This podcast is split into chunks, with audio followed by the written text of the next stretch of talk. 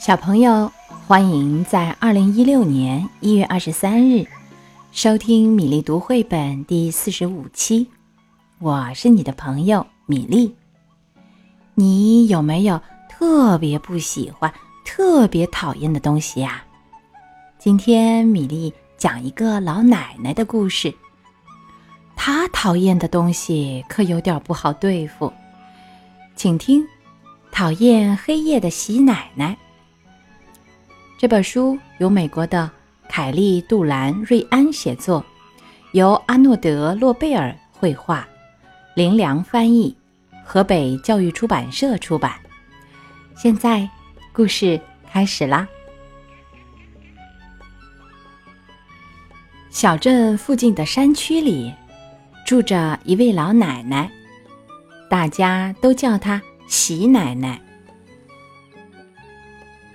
他讨厌蝙蝠，讨厌猫头鹰，讨厌鼹鼠，讨厌田鼠，讨厌蛾子，讨厌星星，讨厌黑影，讨厌睡觉，连月光他也讨厌。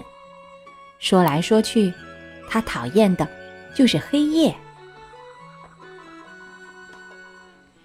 喜奶奶对他那只老猎狗说：“要是我能把黑夜赶出小镇，太阳……”就能永远照着我的小茅屋，真不懂，为什么从来就没有人想过要把黑夜赶走？他用小树枝扎了一把扫帚，要扫掉茅屋里和小镇山区上空的黑夜。他又扫又扒，又拨又掸的，但是每次向窗外一看，黑夜还是在那里。就像天花板上扫不干净的灰尘。喜奶奶拿出针线，把麻布缝成一个结结实实的麻布袋，看看能不能把黑夜装在里面，拿到小镇山区外面去倒掉。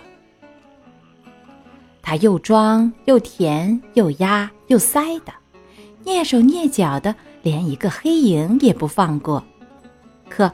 还是没办法把黑夜全都塞进麻布袋里。喜奶奶把最大的一口锅搬出来，搁在火堆上，打算把黑夜煮成汤。她舀起来看，搅搅看，炖炖看，让水开了看，尝一口看，扔进火里再烧烧看，就是没办法把黑夜煮化。喜奶奶弄来一些藤蔓，想把黑夜结结实实捆成一捆。她想带到市场上，说不定有人买。可是她捆不住黑夜。喜奶奶像剪羊毛似的去剪黑夜，但是从天上掉下来的只是一些云。他把黑夜扔给躺在破布堆上的老猎狗，但是老猎狗吃不下去。他把黑夜塞进床上的草垫子里，但是黑夜又跳了出来。